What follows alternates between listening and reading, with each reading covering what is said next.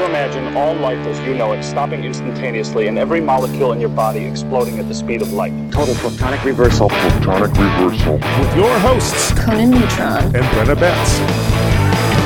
Broadcasting from the top floor of the Radio Milk World headquarters in Oakland, California. A gigantic middle finger to everything that is rock about music, rock and roll, and corporate power. I'm from the South. Nice. I'm a Southern belle.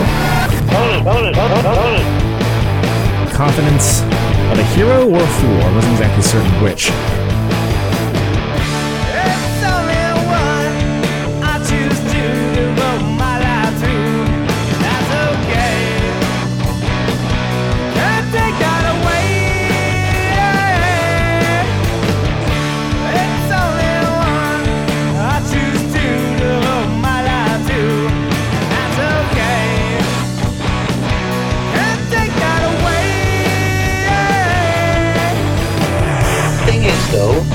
If you don't laugh, you're going to go on a killing spree with sharp and nails. I'm known for many things, and strong invectives are one of them. Conan, you have a lot going on right now. It means something. Well, we all deserve to be recognized. I don't see anything wrong with, being into the stuff you're into. 150 people was a massive crowd, We'll sing you a song. You may be led astray.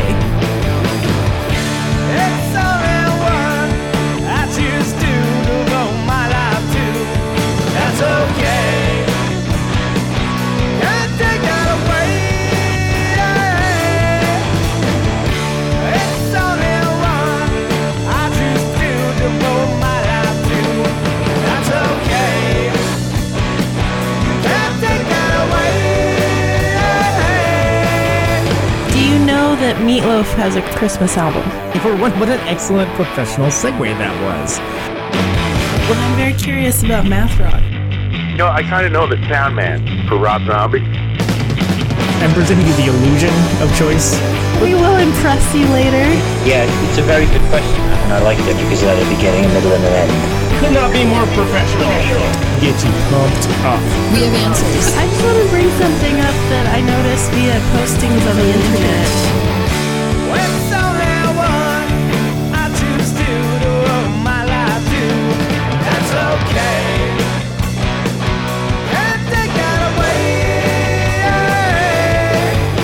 That's my take on it. What's yours?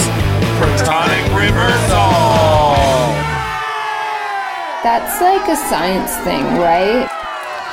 That's right!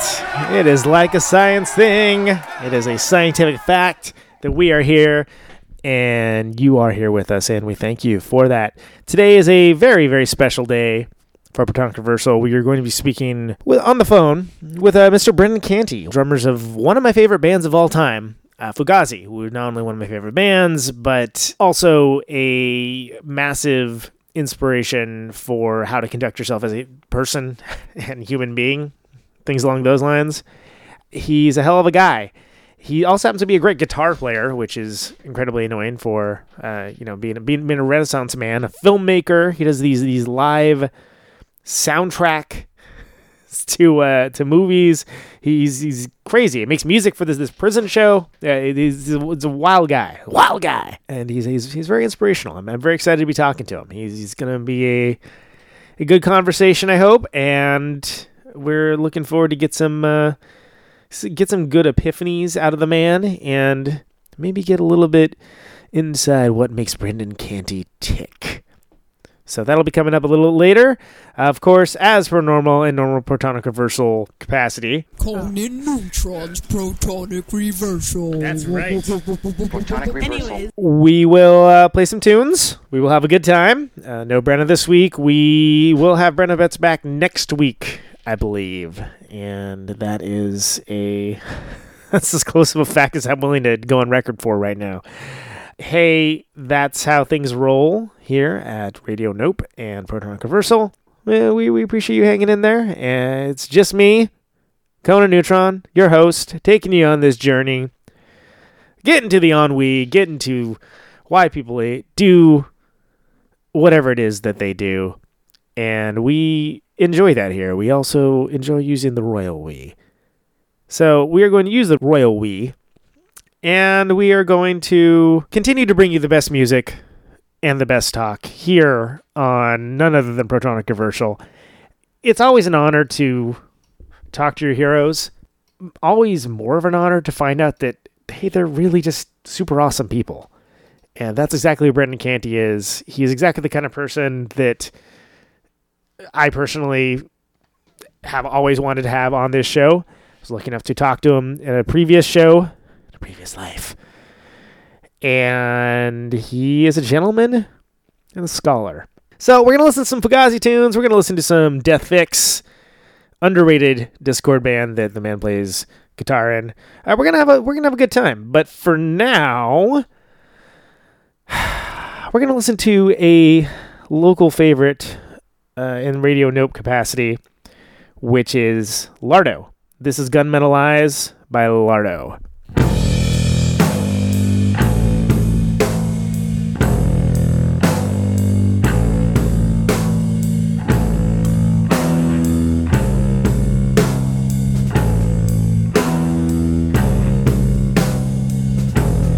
Doesn't change anything.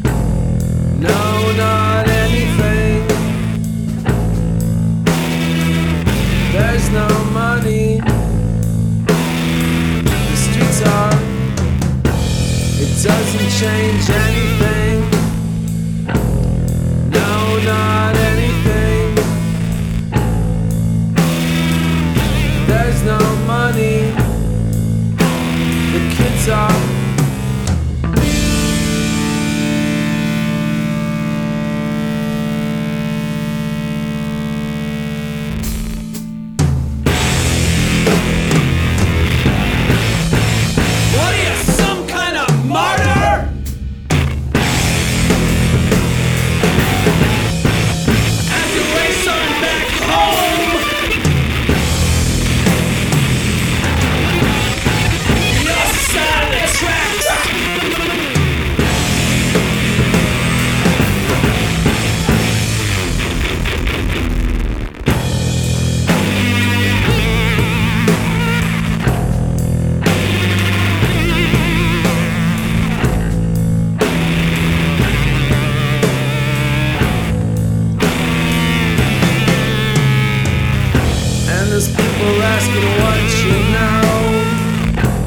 There's others asking how you know.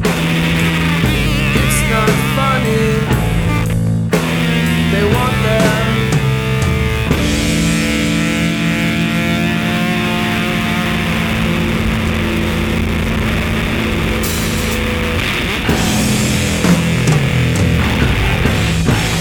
I think I'll have enough.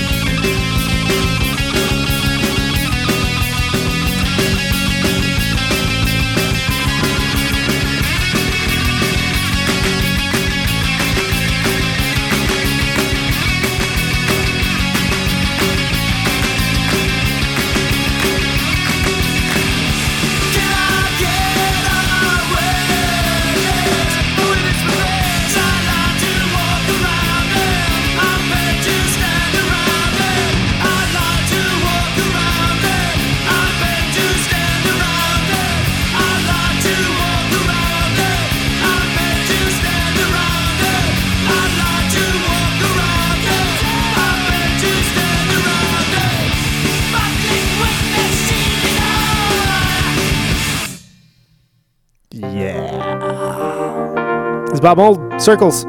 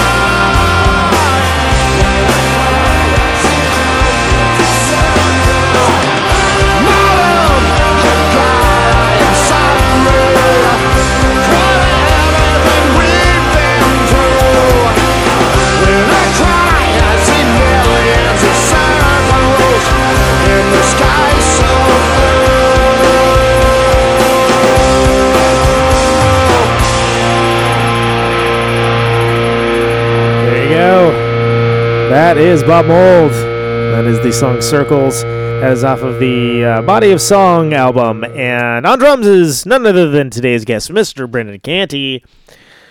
Of course. Before that, we had a band from it was an obscure band. You may not have heard of them. Known as Fugazi with Public Witness program. That is off of the In on the Killtaker LP. And before that, we had Gunmetal Eyes by a band from Chicago called Lardo that does not seem to be gone and does not seem to be around at the same time these days. You have to ask them what all that means. But I know it's a hell of a band, and that Gunmetal Eyes record was one of the tops for myself of the last year, 2015. So if you're interested in music you may not already be familiar with, you could do a whole lot worse than to check out Lardo because they're fantastic. Let's see. We're going to play a couple other tunes. We're going to be speaking to Mr. Brendan Canty shortly. Looking forward to that. Let's hear a couple of newer songs, some Deathfix tunes. This would be Brendan on guitar coming up. Also, I'd just like to point out, you know, I know people don't like getting too political or whatnot, which astounds me, but Donald Trump's latest thing of saying that there should not only be punishments for women's right to choose over the autonomy of their body, which... He said there should be some form of punishment. Maybe one of the craziest things I've ever heard in American politics. And it actually makes me wonder, is that going to be too much? Is that too much? I don't know. Is it? And then it also reminded me that Ted Cruz is actually further to the right of him on abortion. And then I got depressed. So luckily, we do have people on... in another party that do not believe such craziness. These are truly relatively fictitious times that we live in. And you know, if you were to, this would be an episode of a television show. I think at this point it would probably strain credulity, but hey, you know, that's where we're at. This is Deathfix.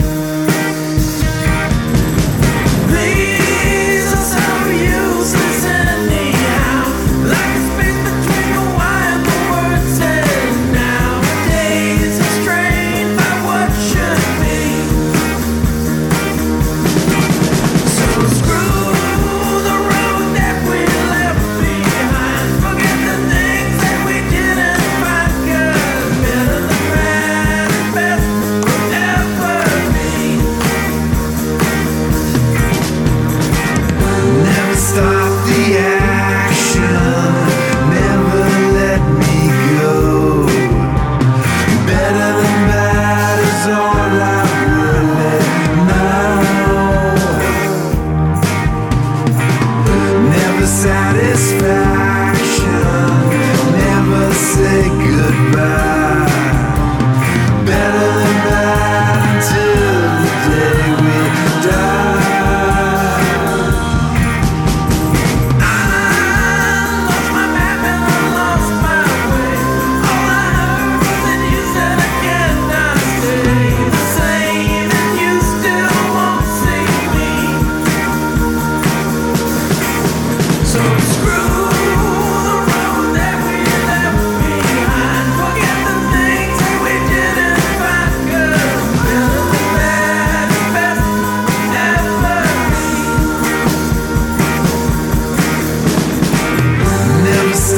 the action. Never let me go. Better than that is all I really know. Never satisfaction. Never say goodbye. Better than that until the day we die. Never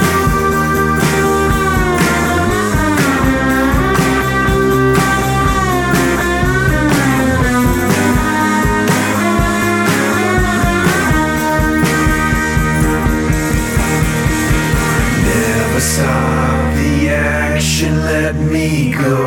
Better than that is all I really know. Till the day I die. Better than bad. Better than bad. Better than bad is all I really know. Better than bad. Better than bad. Better than bad is all I really know.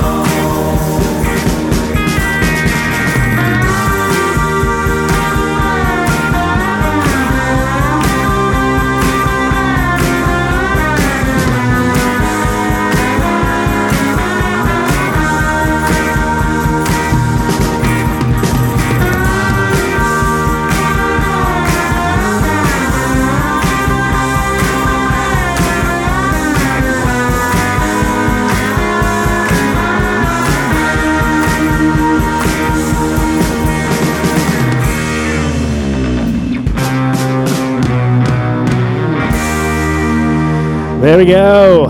That is Better Than Bad by Deathfix. And of course, we had before that Brendan number one from Fugazi. And it was a bit of a Deathfix sandwich, if you will. Before that, we had another Deathfix number. And that one is on that same record. That one is a little more obscure, I suppose, if you want to talk about the hits for Deathfix. That one is Low Lying Dreams. And joining us by phone now, we have Mr. Brendan Canty himself. Brendan, hello. Hey, how you doing? Hey, there he is.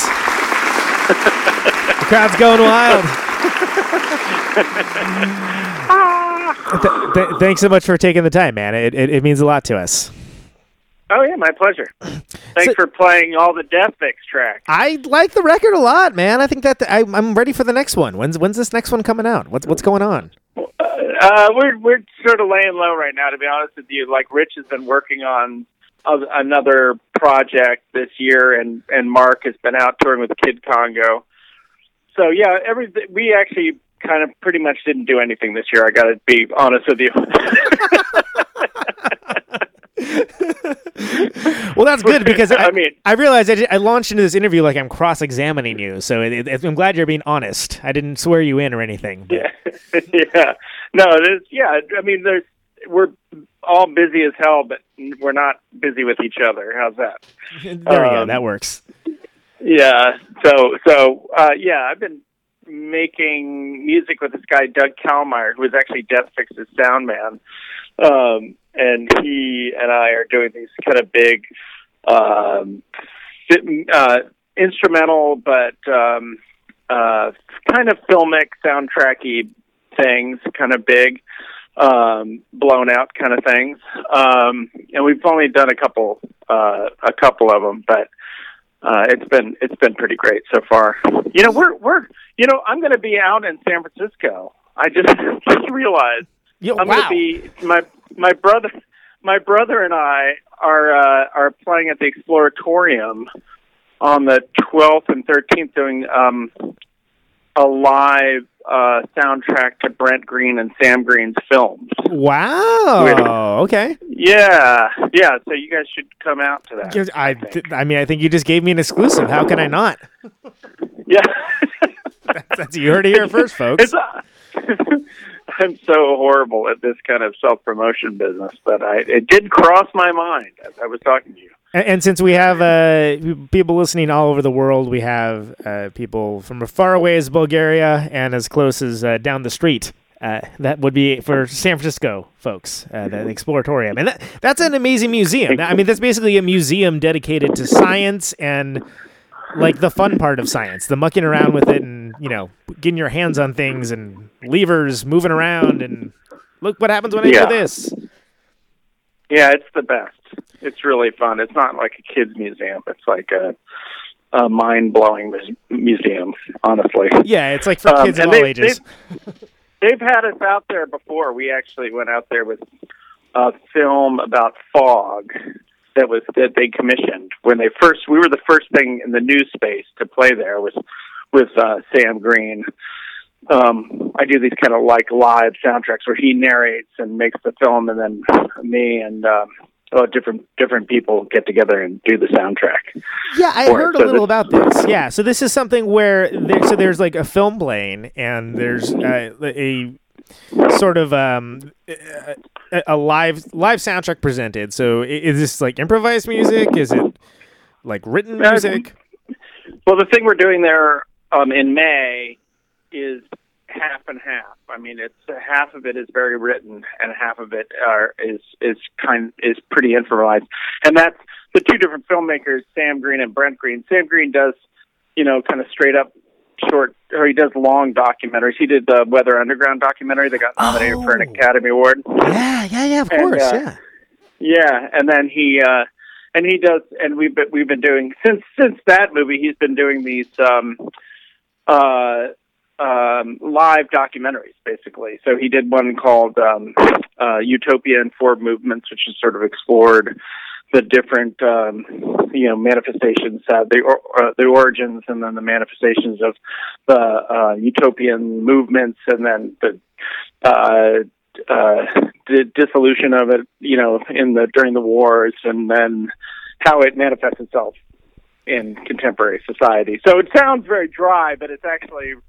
It's the way he tells it, and the script is fantastic. And he's up there with us narrating the entire thing. So it kind of goes back and forth between the film, which has also dialogue in it, and his narration, and our music is underneath all of it. And then the other filmmaker we're with is Brent Green, who does these stop motion animation sort of from the hip kind of. Cathartic sort of personal narratives, and that so they're really different. And I've been working with both of them for more than 10 years, and this is the first time that we've brought both filmmakers together and put together this shorts program. So anyway, and then my brother James is going to come with us, and a couple other people. Well. This sounds like a whole operation. This is going to be quite the event. This you said is Exploratorium, and it was April. It's in May. In May. Yeah, I'm coming out on the 10th. I'm rehearsals on the 11th, and then 12th and 13th. I think we do two shows a night. Gotcha. Okay. On the 12th and 13th. So we'll post all that. Not that I'm here just to plug my gig. You know that Canty always plugging away. God, you're gonna be at the Giggle Hut next week, and yeah, man, right, exactly. And Tuesday I'll be at the Laugh Hut. Yeah, exactly. Laugh Factory. Exactly. The smile. I wish. the smile cauldron. Yeah, exactly. thing, thankfully. So the Portagrin. Exactly. Thank you. So that's good. That's good. You got a future in this. I can see you going places, Canty. It'll be good. All right. So what do you have? So what's going on with you guys? How's the radio world? How are the airwaves? I mean, it's great. It's crazy. It's wow. I didn't expect to have the tables turned on me like that. That was very surprising. I mean, it's what can I say? We have the station that we're broadcasting on, Radio Nope, is the station that I always wanted to have exist. Right? It's got all the music that I love from all the different eras and types, and the shows that are talking shows are either shows I really enjoy listening to or feature me. So how am I not going to be? How am I not going to be excited about that? It's great. It's fantastic. Exactly. It's a weird world. I think what you get with Radio Nope that you don't get with something like Pandora is you get, it's auteured. So you're talking about these filmmakers you're doing these soundtracks for. One of the things Radio Nope is so interesting for is you get people that are really passionate about music bringing their favorite music for you to listen to, and then, maybe start a conversation about. So, I mean, I think we're kind of operating in an interesting space as far as that goes. I think that's, maybe they'll find a way to have a robot do that at some point, but as near as I can tell, they haven't figured it out yet. So, no, they haven't figured that part out. Absolutely. And I mean, it's awesome, man. Well, I mean, as I'm not sure if you're aware of this or not, but we have a Fugazi Friday, for instance, so some people get the let out. We have an hour worth of Fugazi every Friday, and people come and hang out and listen to Fugazi together. Oh, that's awesome. I make my children do that. Again, at the Giggle Hut on Tuesday. It's not just an hour, but it's the same concept. Right. So, so that's something interesting because you're a father a few times over. How many kids do you have? I have four, and my oldest is about to go into college. That is, he's visiting colleges right now. He's up in Michigan right now. And we're going to Austin together next week. So, yeah, it's crazy. It's beyond crazy. Yeah, that's got to be kind of a mind trip, right? Yeah, it's beyond. I'm like, yeah, exactly. So, it's great. They're great guys. And then I have a 15-year-old who's in a band called Your Mother and I Are Separating, which is they're killer. It's a great name. That's pretty good, yeah. He's great. They've been playing gigs at the VFW Hall and stuff like that, and they're out of their minds. Yeah, they're fucking awesome. I mean, I'm sorry. I'm not allowed to curse. Right? It's okay. It's internet. You can curse all you want, Brendan. Oh, awesome. No, and then I have a 12-year-old, another son, and then an 8-year-old daughter who's also fantastic. They're all fantastic. Nice. I dig them. That's a very nice thing. It's nice that you like your children. That's a good thing. Most of the time. Well, and that's exactly most of the time. That's the key disclaimer, right? Well, so that's something you kind of segued into something I wanted to talk about. Are they interested in your music? What you do? Do they? And but I made it personally super clear. That it was they have nothing to live up to. You know what I mean? Right. I'm like, you don't. I mean, I said that was then, and you're dealing with a whole different, set of, contexts, and for film and music and all these other things, and which is sadly. Now I have to go to a lot of rap shows, but I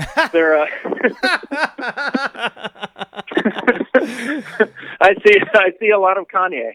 Right. But no, but they totally get it, and they're also all the Fugazi guys are still super tight. I mean, DC's still a small town, right? So and Joe recently moved back to DC from Rome, so his daughter's going to school with those guys up at their high school. Oh wow! Okay. And which is 2 blocks from my house. And Ian comes over to our house almost every weekend and says hi to everybody and hangs out and drinks tea. And Carmine, his son, hangs out with us. And no, it's been, you know, my daughter and Carmine are close in age.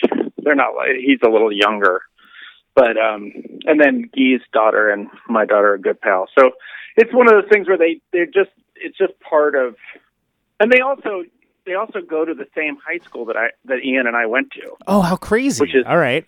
Oh, I mean, it's a small town. Right, really. Right. It's,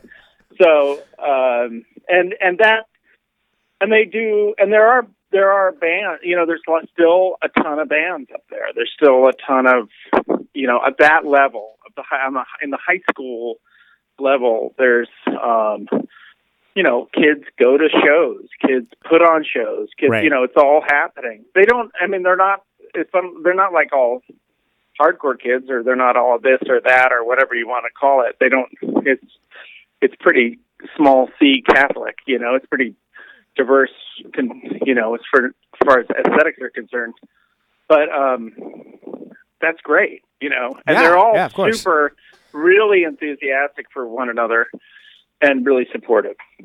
So I mean, as they say, it's all happening. It's just not happening to me. Right. And it sounds like you're giving the appropriate, like, respect and distance to let them kind of define themselves, which is so... Exactly. I mean, you don't want to be like... It was actually Robert Hunter who said that. I'm embarrassed to say that's a Robert Hunter quote. Oh, really? Yeah. Sorry. Sorry for dropping a dead quote on a San Francisco show. That's just between you and me and the thousands of listeners. Don't worry. It's okay. So you don't ever do the thing where you're like, you know, when your kids are into the music and like, oh, when I was your age, you know, I was in Deadline. We were on, you know, we already had something on the Flex Your Head comp. You know, you don't ever like pull that kind of, hey, like comparison analysis. Not so much. I mean, the funny thing is they will literally like record something and like all their songs and put them up like that day, you know, on SoundCloud. Right. And that's like the beginning and end of the process. It's not like there's like this long one. And the same with all this video stuff. Like it used to be you'd labor over things and Sure. You'd present it and you stood by it and blah, blah, blah. Nowadays, you know, you film something and like it's up in a couple days. And I mean, it's just really fluid. The creative process is so much more fluid due to the computers and the internet. So I don't know. I had this, I think it's nice. In a lot of ways, it's really freeing and lovely. In another way, it's like, I think there is a certain, I don't know. It does feel like the process, is missing, you know, like the element of somebody, you know, torturing themselves over right the ruminating and hemming and hawing and listening to it 1,000 times and self-editing and all this stuff. They don't necessarily people don't necessarily do that as much as they used to. I think like the fluidity of it sort of makes it almost like a constant, like, okay, that's done, move on to the next thing. And yeah, exactly. There's a little bit more. I'm not talking about just them. I think in general. No, that's a culture thing. I think you're right. Yeah. It's like, you know, laboring over something endlessly until you really hate it is really an important part of the creative process. You kids don't even understand. They don't understand. You have to suffer. Your art has to make you suffer. We would listen to our records until we couldn't even hear them as music anymore. That's exactly right. Oh, that sounds terrible, Dad. Yeah, it does, doesn't it? I don't know. When was like you put out records recently, right? I mean, it's still that same process. Oh yeah, like the same with. I remember. I mean, when we put out the Deathfix album, like there's something about putting out vinyl too, where you're like literally racking your brain and going insane listening to different mastering choices and stuff, and you know how it is. And it's right? Like it's like taking like a you know, the Pepsi challenge or something, and you're like they all taste exactly the same. I don't know. It's cola. What do you want from me? It sounds fine. Do it. Well, my thing is like every like that today it tastes like, you know, it's all cola. today it tastes like cola, tomorrow it tastes like gin, the next day, right, literally, right. I'll listen to it and I'll be losing my mind just like listening to like just the hi-hat sound or just the kick, you know, like it's horrible.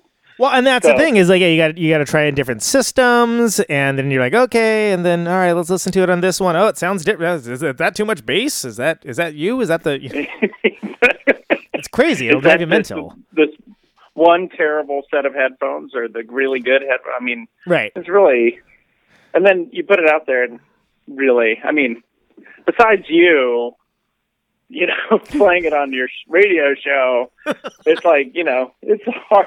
It's just there's so much out there. Yeah, I mean, and you know, since you asked, I'll bring it up. Like it's always like there's just that time period too. You know, it's almost you get jealous of like, you know, your kids recording something and then it's up on SoundCloud and boom, on to the next thing. And it's like this record that I just put out, the new Secret Friends record, we recorded that last May and we're not going to have the vinyl until June.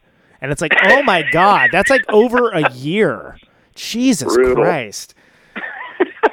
and you know, and I love that. I love the Deathfix record. I think it's great. I think it's if you did not know the pedigree of any of the people involved, that you would. Yeah. I mean, it's a good rock record. It's interesting. I think it is. You can tell influence from it, but it isn't slavishly devoted to it. But it also doesn't like fit a very easily digestible criteria of, you know, oh, that's. You know, that's this, or, you know, whatever that. Yeah. I can really hear the beard and the popper hat in that music, you know, like. It doesn't have those cultural flashpoints that are. And it's weird that people are like, oh, well, it's never been a better time to release music. It's like, well, yeah, but there's a lot out there. And it used to be, I think, you know, people harped on the, oh, well, good stuff will always get heard eventually. It's like, well. Is that really true? Is that really the case still? I don't know. I don't know either. It's it does take. I think it's hard, you know, to judge it, and this is even the same in Fugazi. I mean, I remember we put out the first EP, and you know, I think we sold, which is great for the time, but I think we sold like 3,000 copies. I mean, it really was not. You know, with Waiting Room on it and everything. It was just not, you know, it's like, it was cool. It was great. And we got some press and that was great. And, but we kept touring it, but then the next one, you know, Margin Walker, then that sold, you know, what, 6,000 or something. And then, right. And then the first one sold a few more. And then, so you really got to stick it out. I mean, really, you got to keep releasing and, you know, and that then it'll grow exponentially. You know, I just don't think. I think it's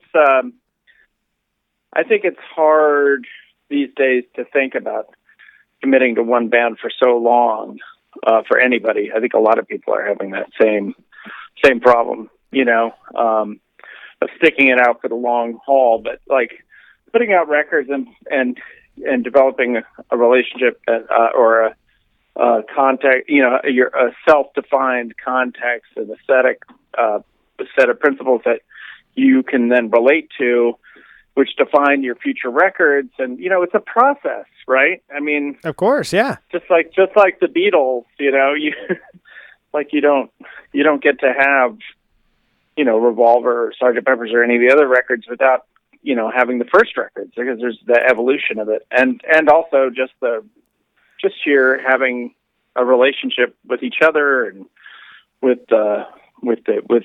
people who are listening to your records. I don't know. That's really the process. And then the records, you know, people will, I'm assuming at some point, you know, still, you're probably never going to sell as many records as you used to, but people will, over a period of time, you know, your initial records will sell more and more. So. As people find out about it, and as it kind of catches fire amongst people, and then they're going to want to be going to be curious about what happened before. Sure. Well, it also doesn't have to be. You're not going after the same group of people. You create a relationship with the people out there who like your band. It's a totally. Right. I think it's a mistake to think that we're all tapping into the same group of people who are buying records. I mean, really. You're trying to you know, you're creating art that speaks to different people, you know, and those are that audience in a lot of ways only exists. You know, you create that audience, and when they show up, you know, right. That you're part of that group. It's just a group. It's a very specific group mentality, and they go away. They do other things. If you don't exist, they do other things. Exactly. Maybe they, you know, they don't listen to music so much anymore, and they, you know, work at a car dealership, or maybe they're raising alpacas, or well, I guess that's a dated reference, but you know what? Yeah, but some of them do. I mean, I'm just saying it's not like they grow out of it or grow. I mean, it's like they're all. What I found from Deathfix and from Fugazi is like it's a really.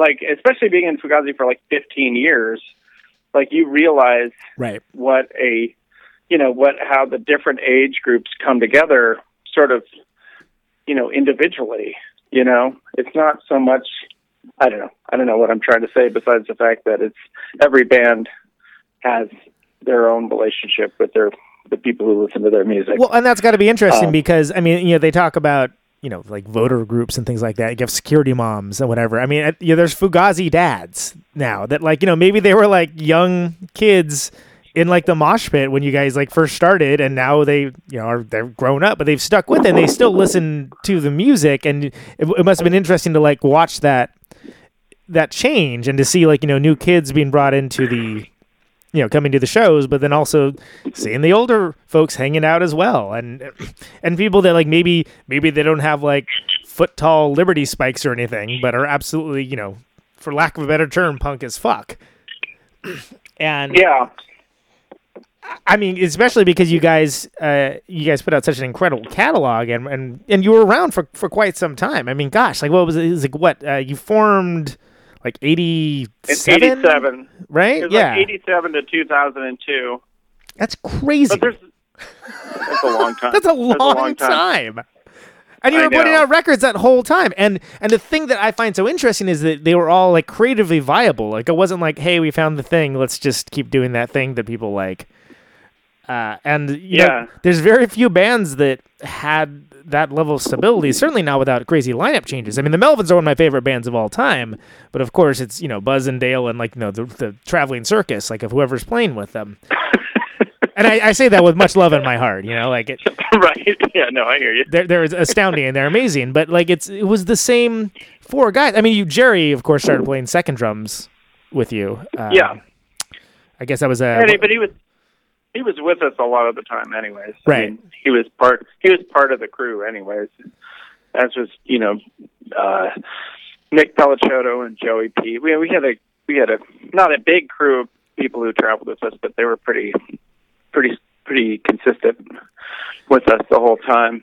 But and the over 15 years, I mean, people like our immediate friends who started with us in 87, you know, they were not still coming to see us play. I mean, they were still our friends, but they were not still coming to see us play in like 90. I mean, they would stop by maybe here and there, but they were not, right. You know, they were not the majority of the people who were coming to our shows, and they were doing other things with their lives, you know? And so you have to get used to that. If you're going to stick it out for 15 years, you have to get used to that idea that, you know, the people who are really your, peer group are sort of falling away and doing other things, and then you're still out there, and then you see it kind of come and go, but just a new group of people. And I don't know, it was an interesting thing, far too much history to focus on in one interview.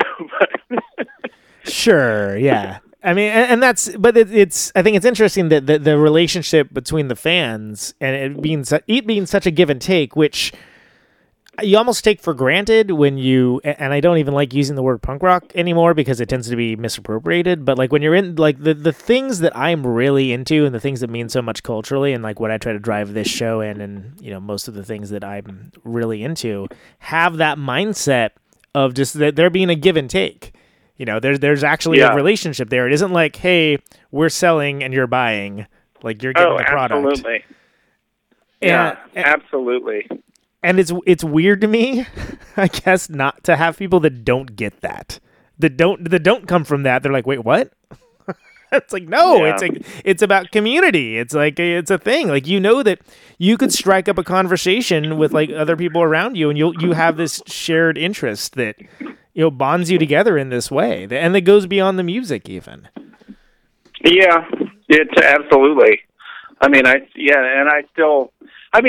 wish there was more opportunity to communicate with people who, you know, I mean, there is really, at this, I'm now 50, and it's like there's this, you know, this just really, it feels really fleeting in a lot of ways. Like, I really would love to be able to, you know, connect with more of those people. But every, you know, because there were a lot of people who meant a lot to me back then who were, there's just no way you can stay in touch with them. It's just that, you know, Ian does a damn good job. Yeah, well, I mean, it's practically a full-time job, right? Yeah, I was going to say. Well, and the thing about Ian that I find so interesting is, I mean, that guy remembers everything and everybody. And it's astounding to me. Like, it's like, wow. Yeah. I mean, I have a pretty good memory, but I don't have his memory. It's easy. No. It's like a steel trap. Guy's the same way. Guy remembers everything, too. It drives me nuts. That can go both ways. Yeah, exactly. The funny thing is, just like anything, when you leave your neighborhood, you grow up, you leave your neighborhood, you go back and you see a bunch of your friends from the old neighborhood. It's like you carry with you a whole bunch of memories about them, and they carry a bunch of memories about you that you don't have any memory of. Yeah, you're like, what, that happened? Exactly. You're like, there's no way, and all this conflagration of events, and so it's really fun to get together and try to set each other straight. We actually still do that a fair amount, to be honest with you. We're still in touch with each other. You just like make appointments to like get your story straight. Well, if everybody, no, I mean, if everybody's in town, we go out to dinner. Oh, I see. Like, okay, sorry. You know. And try to get everybody. There's a little bit of that going on. Yeah, a little bit of setting the story straight. But again, I'm not cross-examining you, so that's yeah, it's okay. No, it's interesting that, I mean, you guys are involved in each other's lives, like, as you know.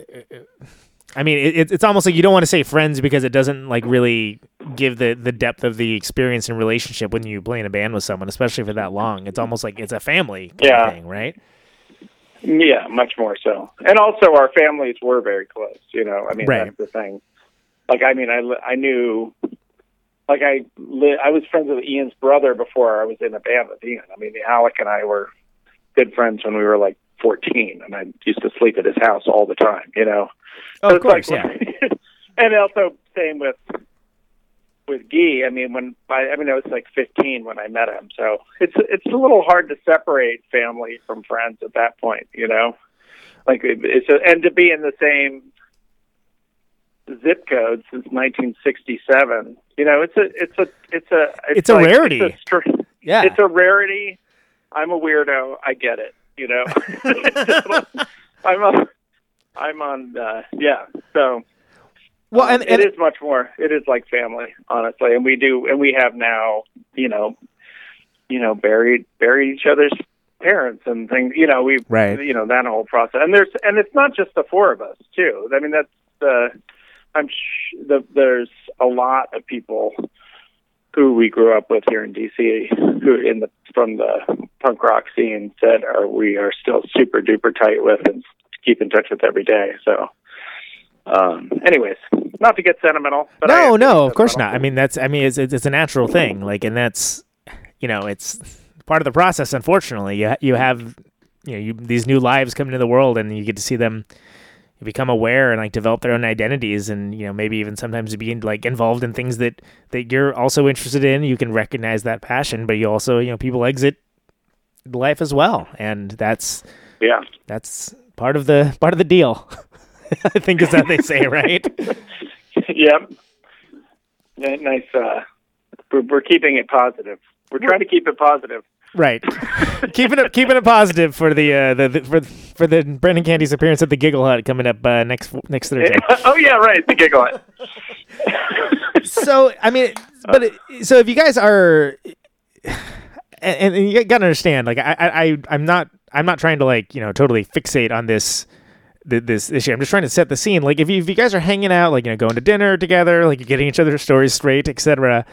I mean, at one point, it kind of seems like you're doing all the things that a band would do still, except for the playing music part. Right? I know, you'd think, right? It's crazy. So, I mean, does that ever come up? I mean, do you ever hey, you want to go down to the garage and bang out a few tunes, or is that just something that? I mean, it comes up. It's just it's sort of we play individually together.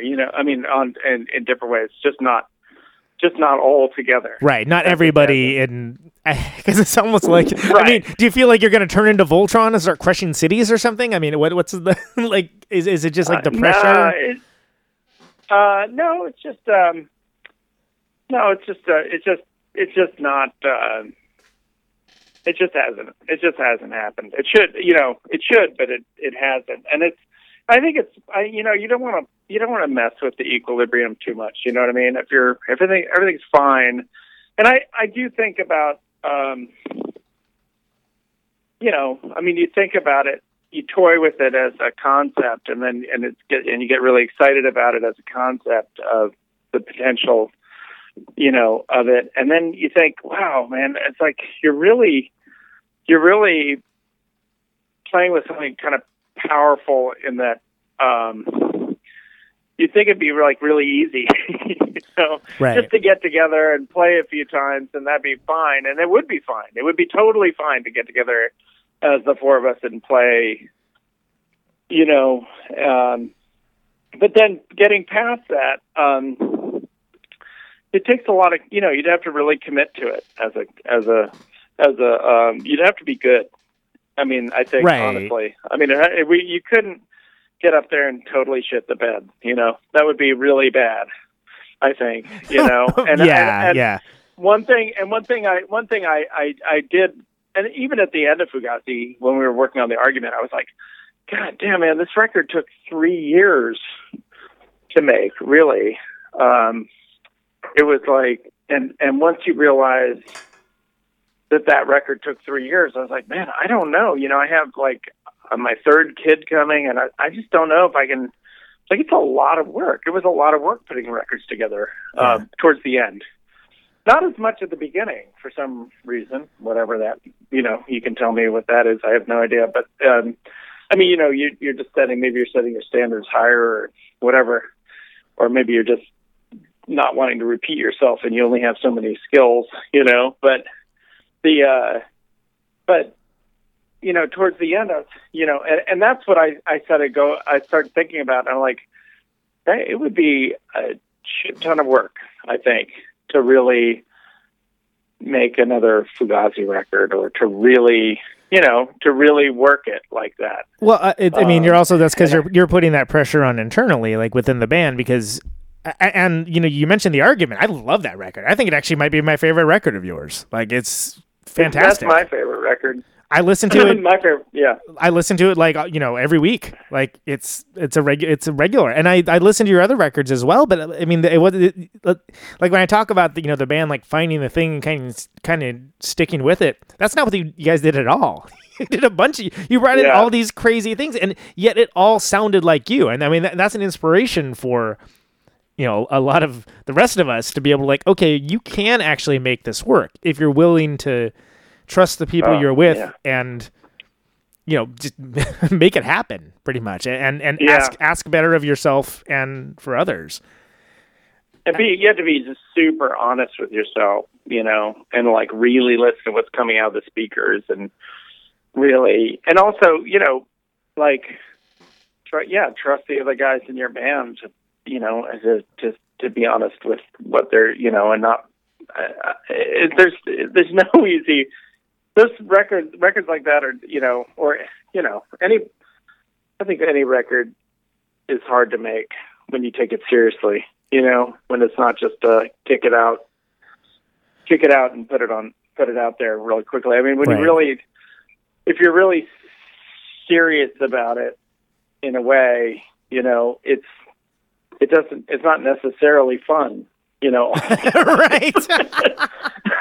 No, you're totally, I mean, like I've more than a couple times been like, oh, we're going out to record. I'm like, oh, have fun. I'm like, ah, yeah. Yeah, maybe kind of like sometimes, hopefully. Yeah. It's enjoyable. Really, it's just also work. Yeah, so much. But if you're serious about it, I mean, I think it's just like writing a book or something. You're full of self-loathing and doubt and all these other things, and and also just having four guys together, Right. trying to communicate. It's a lovely, it's an awesome process. If you're up for it. And everybody starts, takes it seriously and does it, and it's fantastic. But that's Right. what it takes. You really have to be there for real. Because now you can't just bullshit your way through it. You have to be there for real. And Right, yeah. and I'm telling you, anyway. So I think about that, and that's one thing I really honestly do miss is that commitment. The commitment to the songs and to the records, and I mean those guys are still really committed. I mean, you can tell by Ian's that he works his ass off with those arrangements. Right, yeah. Hold on one second. Hold on. Oh, never mind, fuck this guy. That's right. Suck it, not dude. You. No, somebody's trying to call me, and I'm afraid if I get rid of him, I'm gonna hang up on you. So I'm not gonna do that. I'm just gonna let him get a voicemail. That's right. Brendan Canty knows his where his priorities are. It's with Protonic Reversal. God damn it. Exactly. Anyways, I don't know if that. No, I mean that's helpful. But that is one aspect of it that I'm like, that writerly aspect of making. Like arrangements and stuff, it's like, it's mind-numbing, it's horrible, it's really difficult, and it's really great, it's really rewarding, and it ultimately is the way I would like to make records. And it's really hard to get that down, to do that to get that process down. Arrangements can be really hard. So anyway, they certainly can. I mean, and it's also, one of the interesting things about the Fugazi stuff is that you guys continue to be being a living entity, and like brought new songs in. Obviously, as you mentioned, some records take longer than others. When you're a brand new band, there's that excitement of like, oh man, let's go, let's do it. And then it's like you almost don't look back. And then as time goes on, you don't want to repeat yourself. You want to make sure you're doing like the best you can. And so on and so on. But I mean, you guys have like a discography that's very rare amongst bands, that you have more than 3 records and there's not a bad one. And I've actually, this is something I brought up on the show before, that it is really hard to find a discography for a band that doesn't have like, some crazy lineup shift, that doesn't have at least one just faceplant of a record. Just like, whoops. All right. Well, that one didn't work out so well. Well, it'll hearten you to know that we got plenty of bad reviews at the time. I really don't think we could have, like, the last, like, after Steady died of nothing, it was like, in D.C., like, the City Paper and the Post, like, they would just kind of slag us, like, That's insane to me.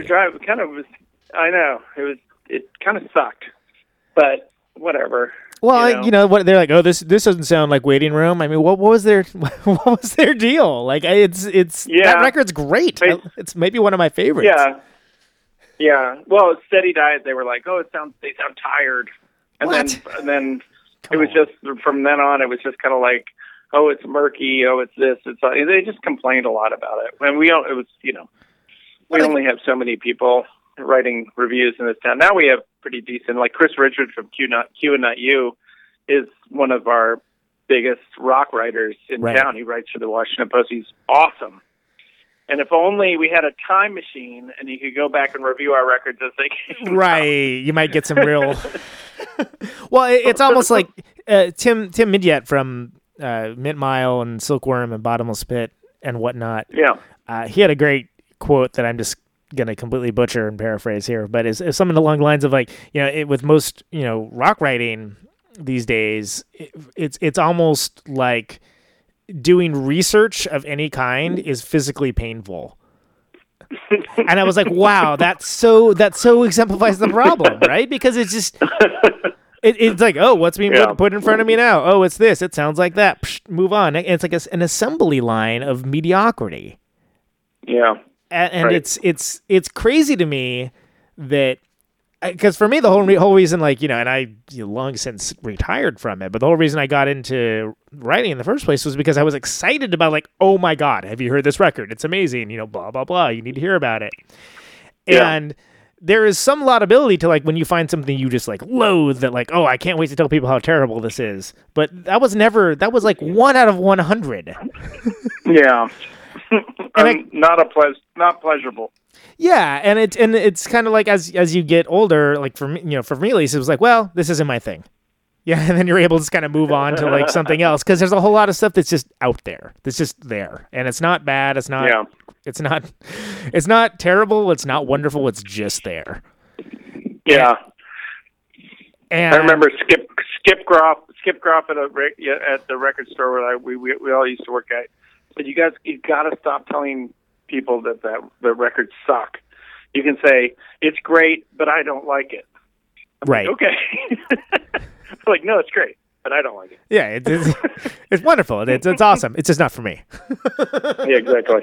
Sorry, I didn't mean to interrupt you. Oh, no, that's fine. I really didn't know where I was going with that. But, I mean, it's other than music journalism is terrible these days. And yeah, you should read some of Chris Richards' articles. You'll be very heartened.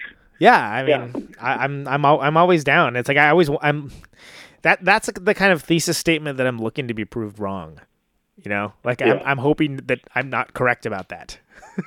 Yeah. But that's got to be interesting. Like as we've moved into, you know, the Fugazi dads and whatnot, and there are kids that like still are discovering these records like every year, and you know, all made all the easier because there's all the online sources to be able to find them and be aware of them, and yeah, and Ian keeps them in print. I mean, that's the main reason, right? Is that Ian that Dischord has stayed in business. They pay people, they keep their records in print, and people can discover them anew. You know, as they get to the age where they might give a shit about it, it's still there. So that's the main thing. I mean, I really give him so much credit for that.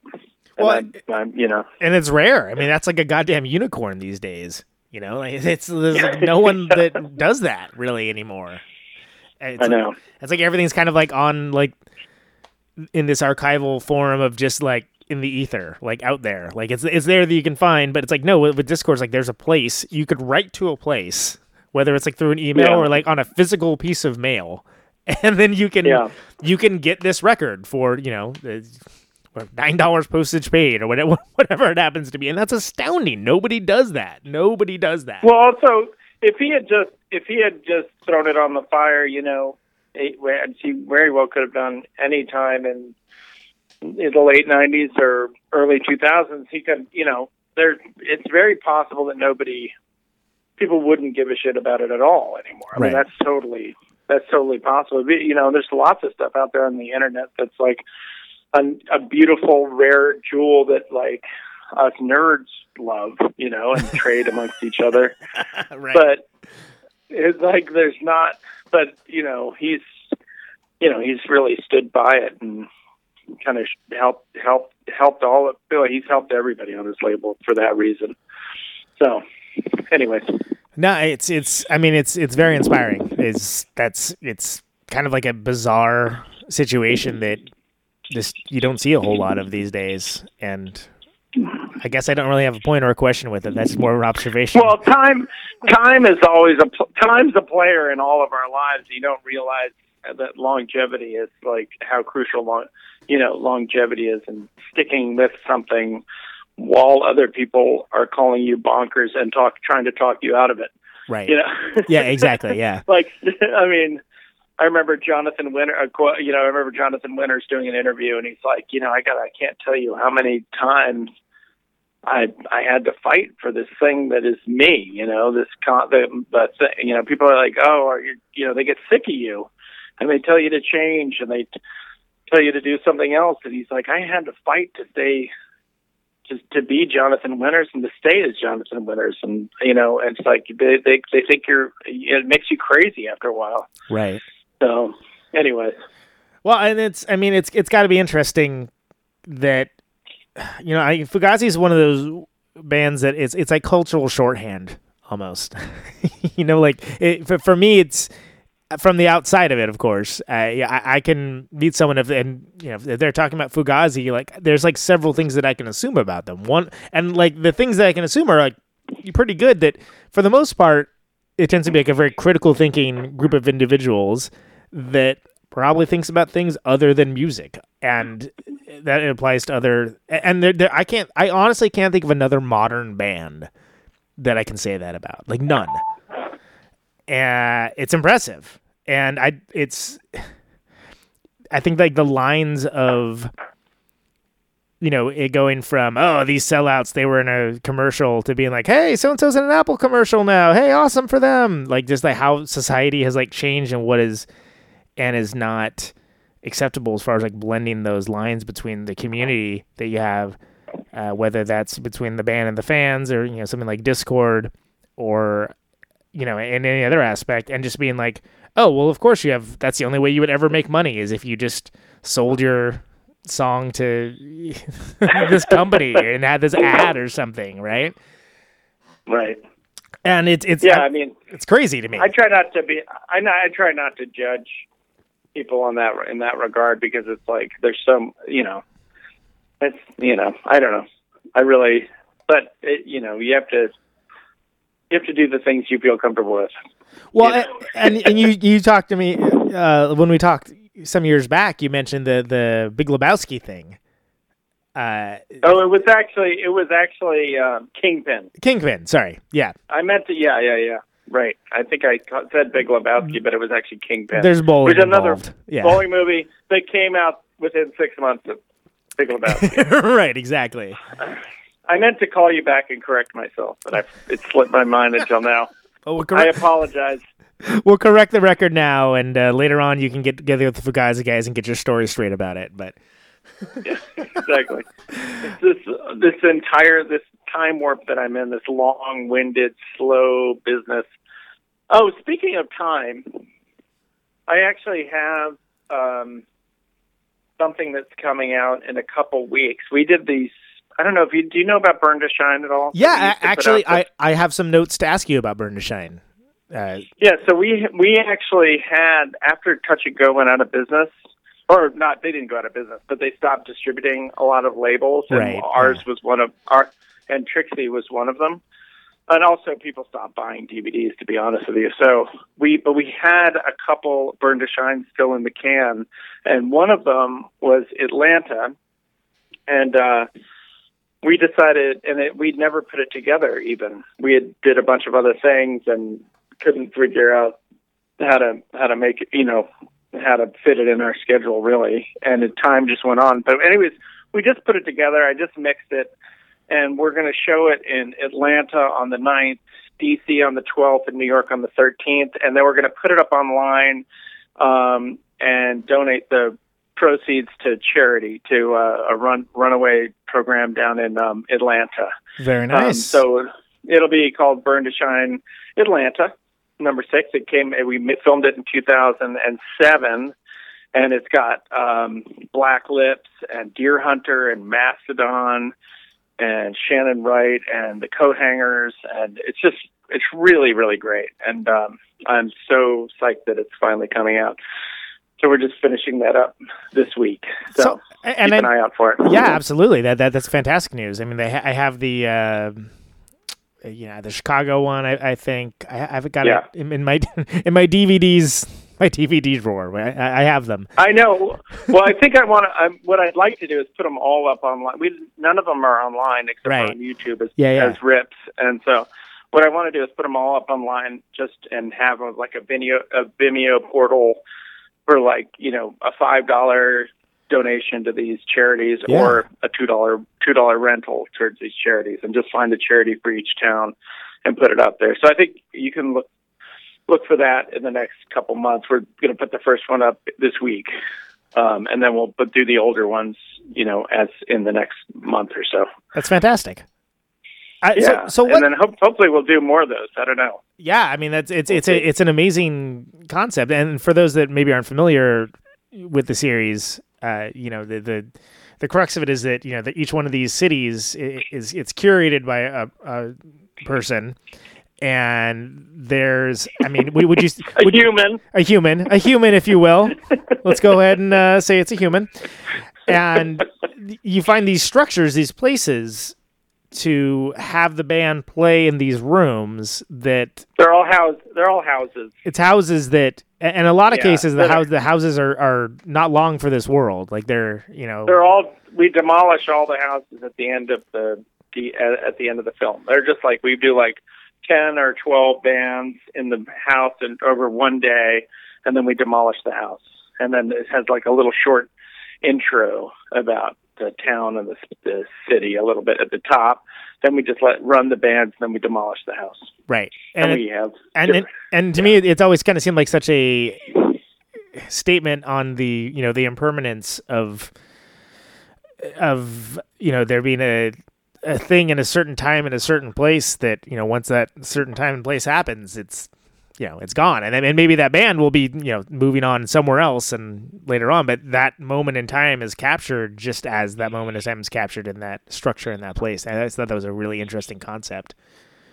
Yeah. And it's also about the impermanence of these relationships of people too. I mean, of course, it's just basically taking a snapshot of a community, in on one day, and then tearing it down, sending it out in space like a space capsule. That's the idea. So whatever happened with the Louisville one? That was a volume 4, right? You know what? We're gonna do that next. We have to put that up next. Okay. Did we just break some more news here? No, it's just a sore subject.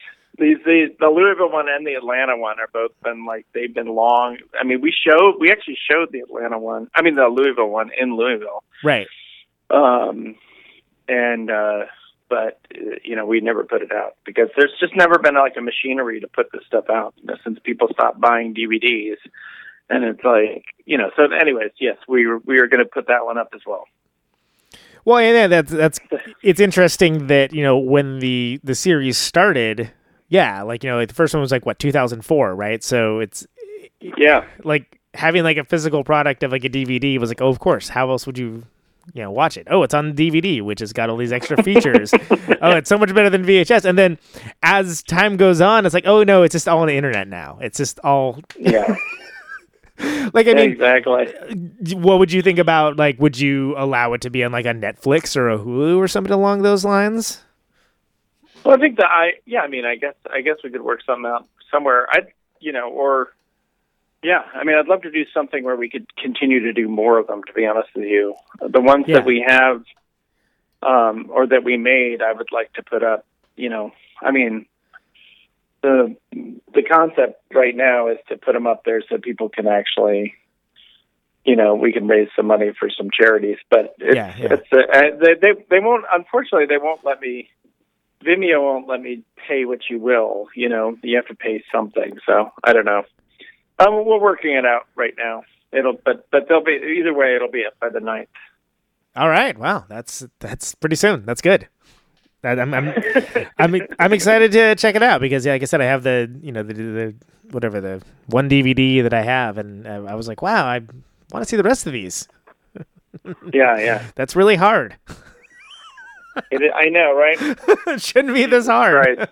It should not be this hard for a physical product. I know. Anyways, we'll work it out. But I did you did just remind me to tell you about it. So. Well, I'm glad you did, because like I said, I did have some notes for that. So it's that's great news. That's I'm looking forward to checking that out, and the Atlanta. Sorry, I can't think of the word Atlanta. Sorry, one is that's volume 6, right? Yeah, volume 6 going to come out on the 9th. Nice. All right. Very cool. I'll send. I mean, maybe I can send you a link. Do you have a website for your? Yeah. That you can. I'll send you a link for it. You'll want to go to radioneutron.com for all the archives. Yeah, that's where the podcast and stuff go. Which, I mean, let's not fool ourselves. Most people listen on the podcast. It's always great to have the live listeners. We've been having plenty of awesome questions I've been completely ignoring in the chat box the entire time. Like, oh yeah! Hey everybody, come on the chat box and chat, and then I'll ignore you completely. Are you gonna edit? Is this live or are you gonna edit this? No, it's live, and it's with very few exceptions. The show goes out mostly as it airs. So there's very little in the way of editing, and when it is, it's usually for, hey, I talked about this thing that I would rather not have on the air. Can you take that out? Like that level of taking things out. Yeah. Right. You know. The little lies we tell them ourselves is that I think it makes for a better show, a podcast to listen to when you are doing it live. At least for me, it is. Like I feel like I have better instincts when there's the pressure's on. You know what I mean? Rather than just like being like a little bit too relaxed and yeah. So what else you doing? You doing? Oh, that's cool. Yeah. All right. Yeah. No, I hear you there. Well. I think we've dragged it on long enough. No, I mean, I would. I'm sure you have other things that you need to do, but I mean, I could seriously keep talking to you all night. Although at a certain point, it does become like a very animated conversation, like in high school. Hey, what are you doing? Hey, heading down to the 7-Eleven? Exactly. Oh, did you see Batman versus Superman? Right, exactly. And I did not, and I'm probably not going to. You're not. I don't care about that. I mean, yeah. But you don't have teenagers. Yeah, I was always a Marvel guy. So I is that really why you're not going to see it? Because it's DC oriented? No, I don't like Zack Snyder. I think he sucks. Sorry. Is he Superman? No, he's he's the director. Oh, he is. So what else did he do? He did 300. He did that Watchmen movie that kind of totally fucked up the ending. Okay. He did he's the guy who did the remake of Dawn of the Dead too, I think. Let me check that. But that was it had fast zombies, but they were zombies, and it was sort of like, well, if they're zombies, they wouldn't be fast, would they? Well, that's post whatever 23 hours or whatever it is. What's the one? 28 Days Later, but they weren't actually zombies. They were infected people, and it's like, well, those were infected people, and these anyway, whatever. Point of fact is, I thought they were fat zombies. They were infected. People. They were infected people ultimately, yeah. Okay. All right. I don't know. I well. Because I really thought I was going to be talking about the Dawn of the Dead remake and whether or not they were infected people or not in 28 Days Later with the drummer of Fugazi when I thought the original Dawn of the Dead like scared the shit out of me. Oh, it's amazing. It's one of my favorite movies of all time. It's so creepy and like just almost this like petulant creepiness. I love it. It's amazing. Yeah. And I saw it when it came out. My sister worked at a theater where they would show, it was a midnight movie, and she would just let me into these theaters. So I was like, I must have been 12 or something like that, 12 or 13, and I saw that. It was, and Last Tango in Paris and all these other fucked up movies. But right. That was, but that one just like totally rewired my DNA, and I just could not function for a little while there. It was so creepy. Well, yeah, and it's so affecting, and another thing that disliked that Dawn of the Dead remake was that they took out the whole kind of nod towards consumerism, and which is so great. Yeah, which is like one of the best things about the brilliance of that movie, right? And they just totally ignored that, and then in this remake that Zack Snyder made, he's a hack. Yeah. I'm sorry, he's a freaking hack. Well, yeah, there's a lot to complain about with the Batman versus Superman, but I was surprised because it got so slagged, and there was still a lot of redeeming qualities to it. So that's all. The opening, I don't know. It seemed passable to me. You know what else I saw? I saw Embrace the Serpent. Have you seen that about the explorers in the Amazon? Oh, no. It sounds like it'd be a tough black metal record name, though. Yeah. Embrace the Serpent. Embrace the Serpent. Yeah. Yeah. It's pretty... Anyways, it's pretty good. This is so it's Embrace the Serpent. This is a you said it was about an explorer of some kind? It's about a German ethnobotanist who goes down to the Amazon and basically tries to sort of find these specific plants to keep himself alive, but also to find plants that can, help the world in the Amazon while confronting the rubber trade and the Catholics. Okay. All right. And the missionaries. So it's a comedy then, basically. Yeah, it's hilarious. It's a hoot. It's a and it's it's very much like Akira the Wrath of God or something like that. Like a Werner Herzog movie. All right. So probably very visually striking, probably lots of... beautiful. Yeah, yeah. Okay. Yeah, total knockout. So that's something that... Highly recommended. As someone that, does film and has a serious background and impressive resume of film projects, is it easy for you when you, just watch whatever the latest Hollywood... blockbuster is? Can you turn that part of the brain off when you're watching these movies? Like if you watch like a more like a mainstreamy movie? No, I mean, yeah, they all look like so CGI'd out. They're all it's just like a one giant corporate mule fuck after another, but the don't mince words. But I still go. There's just like in equal measure, like there's enough to complain about, and I guess the one exception is like I actually do like typically these the superhero movies, I do too. It does, yeah. I mean, I'm right there with you. Yeah. First couple X-Men movies, it's like totally great. I don't know. It kind of releases you from the bonds of critique, Yeah, and it's the Sam Raimi Spider-Man movies I liked a lot. Sam Raimi in general, Darkman, Evil Dead. Like all that stuff is so great. Yeah, I love that stuff. Yeah, I completely agree. So, and they all were visually striking. And one of the things I found so interesting about Sam Raimi and his, on those earlier films is that they work so well with like the confines of what was available to them with the resources that they had. And that is the ultimate takeaway from, and that's the same with Embrace the Serpent. It's like it's you and I could have made that movie, right, if we were just a little bit smarter. Well, maybe you could have. I don't know. But you go back and look at the Evil Dead series or most of Sam Raimi's stuff for Darkman, or let's go back to Orson Welles, and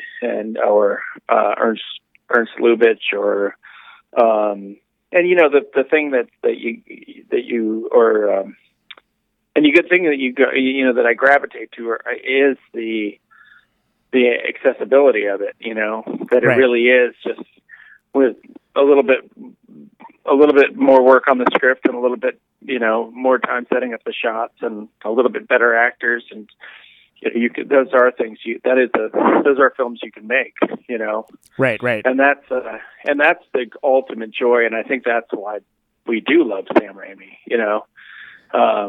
is that you can grasp it, or or Dawn of the Dead. Like, you can see making those movies, right? And wanting to make those movies and having a great time doing it, you know?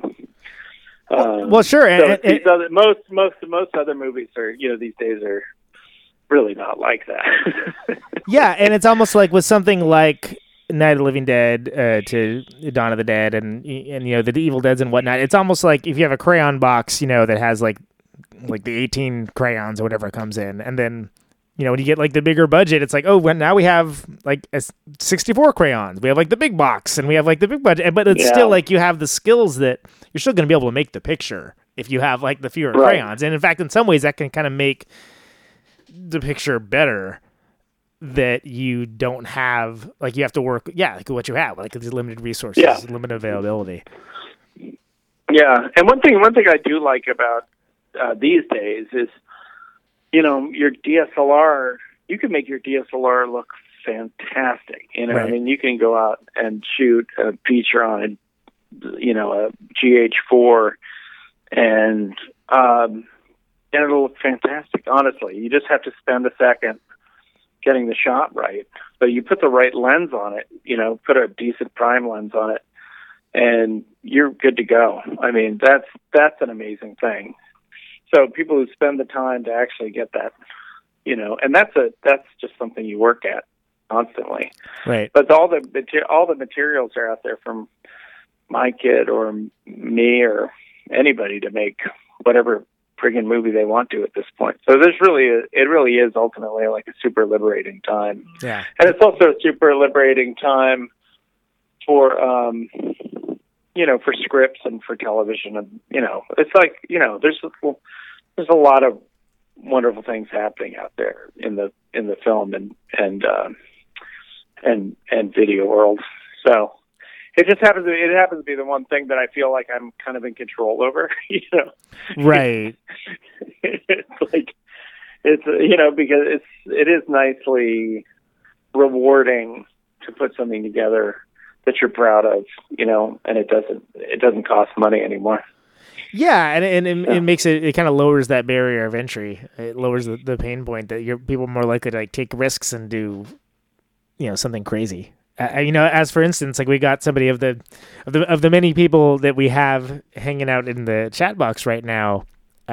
We have from all over the world, which is just utterly fantastic, and I love everything about the fact that we have this outlet to sit here and talk about, you know, Evil Dead and stuff, and have people in Bulgaria listening.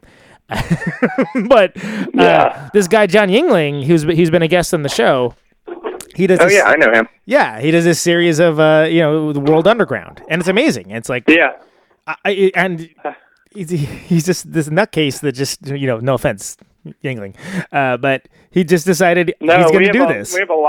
I have a lot in common. He's just much more ambitious than I am. I mean, he's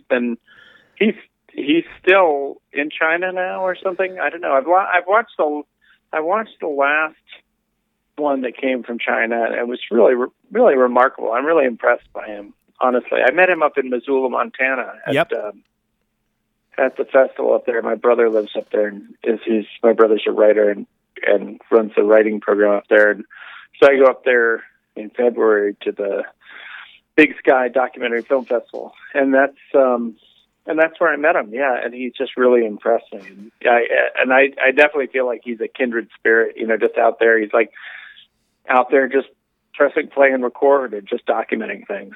I think that's totally cool. Yeah, and I know he's got episode 2 coming up in the summer, and then he's the third one is actually going to be about Missoula, which is going to be sometime next year, I guess. And he's. Gosh, he was in Indonesia. He's all over the place. That guy. He's like Waldo or the gnome. Yeah, you know? He's all over the place. This guy. What did he need an appendix? What did he need? His appendix out or something? Trying to raise money for some shit over in China. I was like, you might want to come back and get your appendix out over here, but I don't know. I just saw him. I'm no medical doctor, but he seemed really far upriver at that point. Yeah, you know? And I think that was pretty common advice that he was given. That you know, and I know he has the appointment made, and I think he's... I believe what was told. Yeah, there we go. Under no circumstance should you stay in China for a hernia operation. Get the fuck out is the what is? Yeah, that's something like that. Somebody said that was, yeah, the internet spoke all collectively. Right? Yeah, sentence. I wanted to find that quote. That's what I was filibustering for. That's awesome. Yeah, no, he's a great guy. Yeah, and you know, it's kind of one of those things that. You know, when I think of like the World Underground, like I think of, you know, things like Burn to Shine as being like sort of an antecedent to it and sort of like showing like, hey, you can just go and like make something like crazy and beautiful that exists, you know, just have the boldness and, you know, maybe craziness just to go and do it. Yeah. And film is really good for that. It actually, and with, you know, the internet is, I mean, it enables so much communication between people in that regard, and so I'm really proud of that guy. But it isn't. It's a really great time for that in general. Just using film to communicate our scenes. I mean, back when we started doing Bird of Shine, it just wasn't. There was a lot of that kind of stuff on VHSs and stuff like that, but there wasn't that level of communication. You know, YouTube wasn't really happening yet. And actually, I don't think it was. I actually don't think it was happening in 2004, but maybe I'm wrong. But no, that's changed entirely since then. Anyways, yeah, it's for the better, I think. You know, although it's still the same age-old problem. It is actually hard to make anything. You know, to do it as a profession is it's harder to make a living at it, right? Yeah. Well, you have an offer from the Radio Nope chat box that full room and board if you decide to come to Bulgaria to do an episode over there of Burn to Shine. So you got that going for you. I'm trying to remember. Oh man, I wish I could remember. I used to know a couple Bulgarian bands, but I can't remember them now. Back from when Fugazi was together, there were some good bands. Did you ever play? Did you ever play out there? Play in Bulgaria? Yeah, I think we did play in Bulgaria. Was it a castle? One. It's got to be a castle, right? Yeah, exactly. They're all castles. And yeah, it would have been in 91 or 2 or something like that. They're pretty early, I would think. I'd have to look it up. I'm sure it's on the Fugazi Live Series website. That's the thing. That's like my brain. I just go to it, and it's nice to have, right? You can remember other like life events and things based upon like, oh yeah, what was that show? Oh yeah, it was there with these parties and. Well, you often get somebody sending you some sort of ephemera, like some photo or something, and like, now what is that? And then you can find some evidence on it, and then you trace it down to the individual. Gig, and then it actually does kind of help broaden how vivid your memories are. So it's helped a lot. Well, and it's interesting as I maintain my residency on Golden Pond.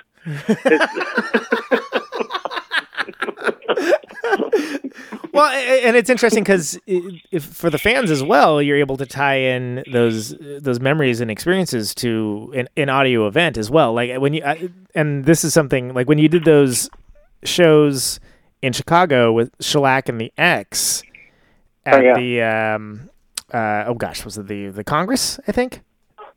Yeah, and I went to both those shows. Is that right? Yeah, and I happened to meet... Actually, that's where I met you in person the first time at Bob's house. And it was interesting to me. Yeah, I remember this now because the first show, Guy's amp, like, I don't know what happened, but, like, the cab tipped and, like, the head slammed down. And like, and this happened while you guys were playing. And what I found so impressive is you guys, like, recovered. Like there was, like, no, like, oh, my God, something's broken.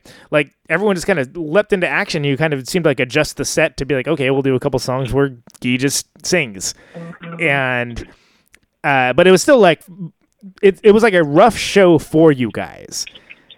Which is, it was amazing. It was, like, having, and I'll explain why that was so interesting to me in a minute.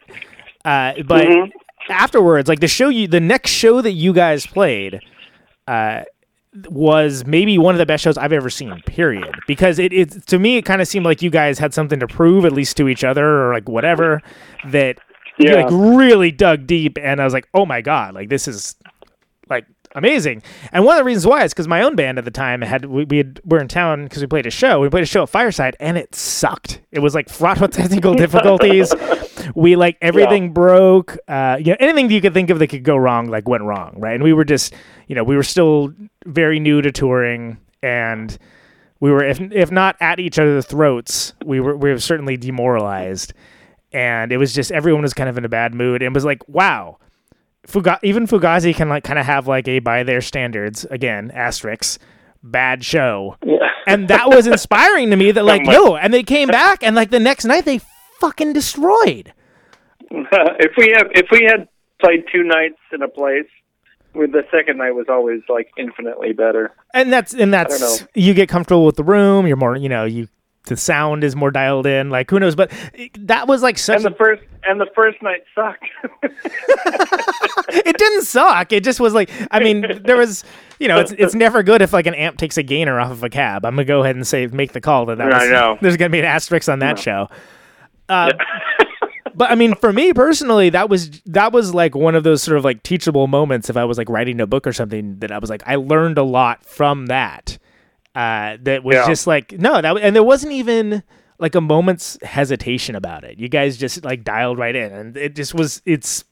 It meant a lot, and that was something that I'm sure you did like alternate Tuesdays, like it was like every day, right.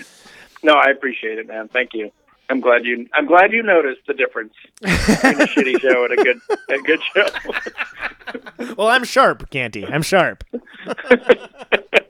I pick up on stuff like that. Yeah. So I mean, and that's there's so much more I would like to talk to you about. We'll have you on again sometime. And yeah, man, we can do it again. And maybe we can even do something in person since you're going to be in town pretty soon. That'd be fun. I'd love to come over there. Where are you guys? So Oakland. Just okay, great. Right over the pond. Not pond, but it's the pond. That's like it's like the Atlantic Ocean.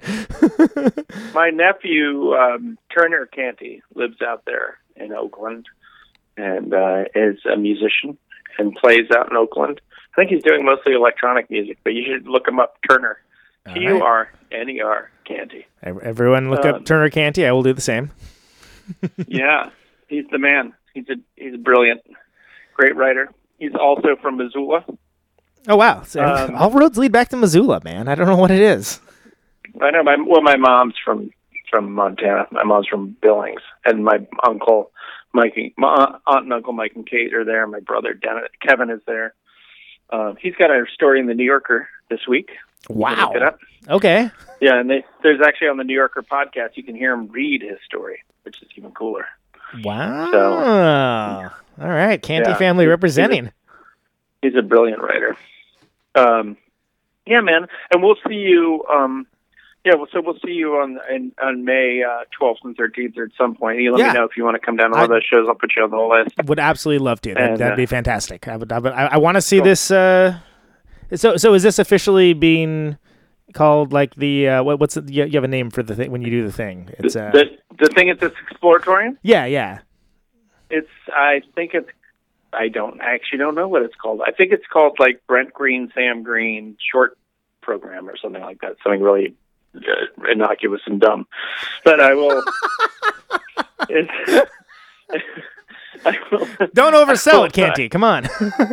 I literally, it's like the second time we've ever done it in the world. So it's so new. And we're all meeting up on, we did it. Actually, we've done it twice.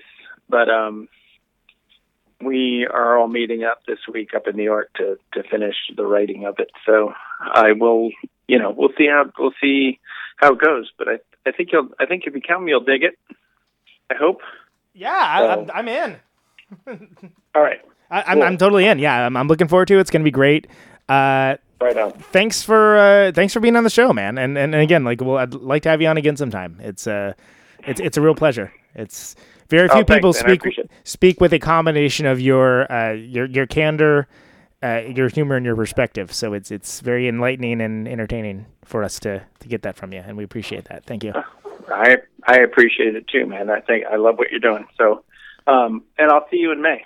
Yeah, sounds good, man. All right, pal. All right, Brendan. Take it easy. See you later. There he goes, Brendan Canty, the man, the myth, the legend. Ah, what a cool guy. Love him.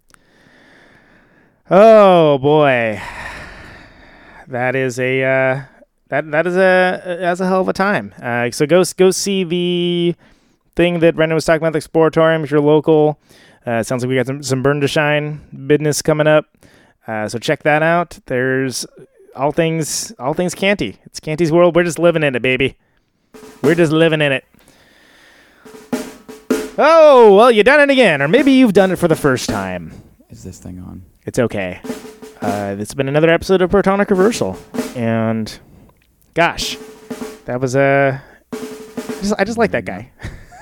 I like that guy a lot. I'm not afraid to say it. He's an inspiration. You know, it's okay to be inspired by stuff and people. This show's called Conan Neutron's Protonic Reversals. Happens on Radio Nope every Thursday. 5 p.m. Pacific, 8 p.m. Eastern. Live.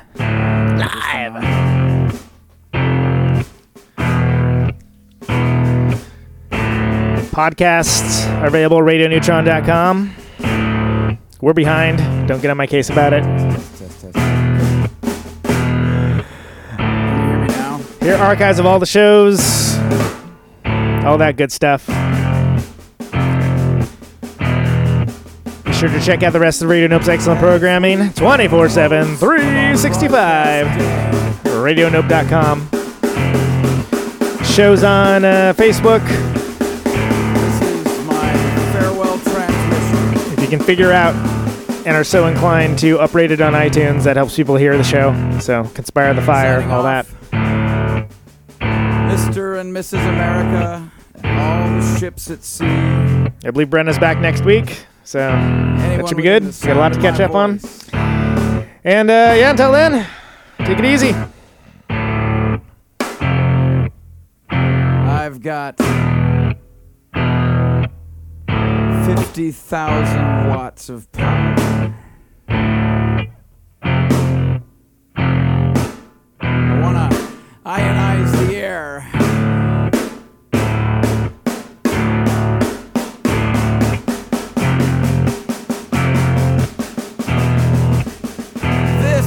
Microphone turns sound into electricity. Can you hear me now? Out on Route 128, in dark and lonely. I got my radio on. Can you hear me now?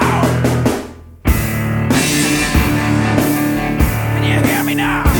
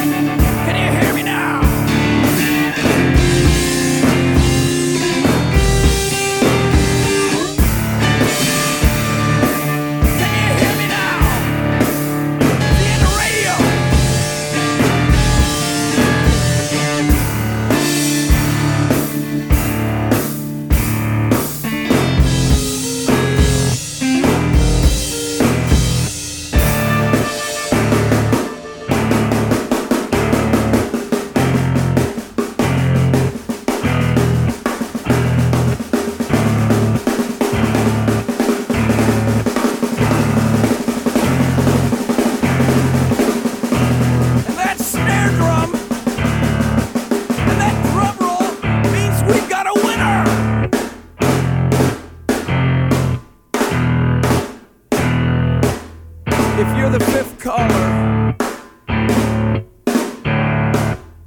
or any caller at all.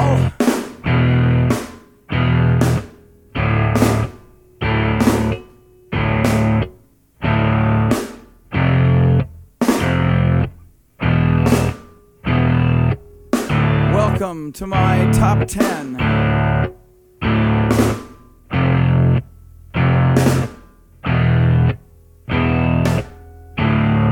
I'd like to thank our sponsor, but we haven't got a sponsor. Not if you were the last man on earth. She was prepared to prove it. This one goes out to a special girl.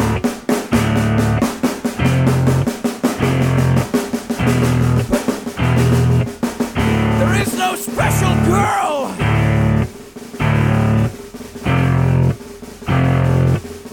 It's the end of radio. The last announcer plays the last record. The last what? Leaves the transmitter. Circles the globe in search of a listener. Can you hear me now? Can you hear me now?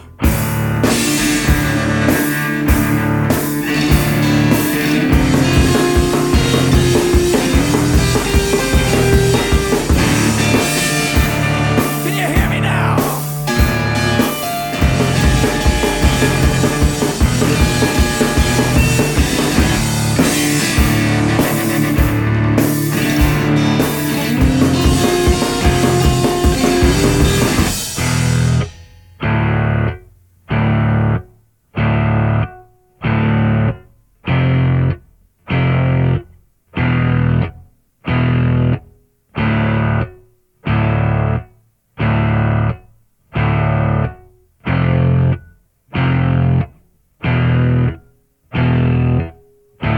Really broadcasting if there's no one there to receive. It's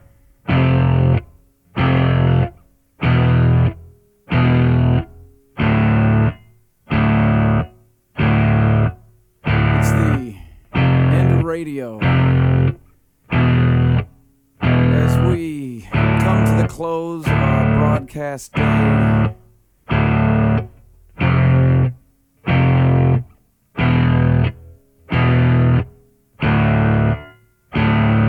radio. Can you hear me now?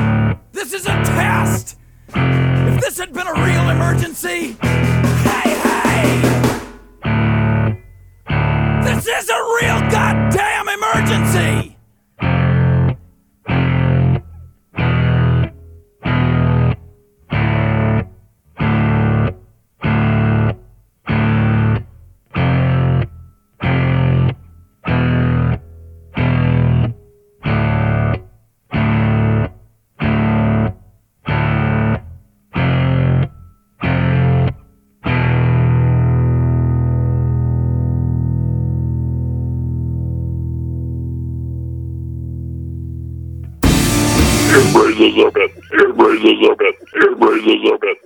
Yeah.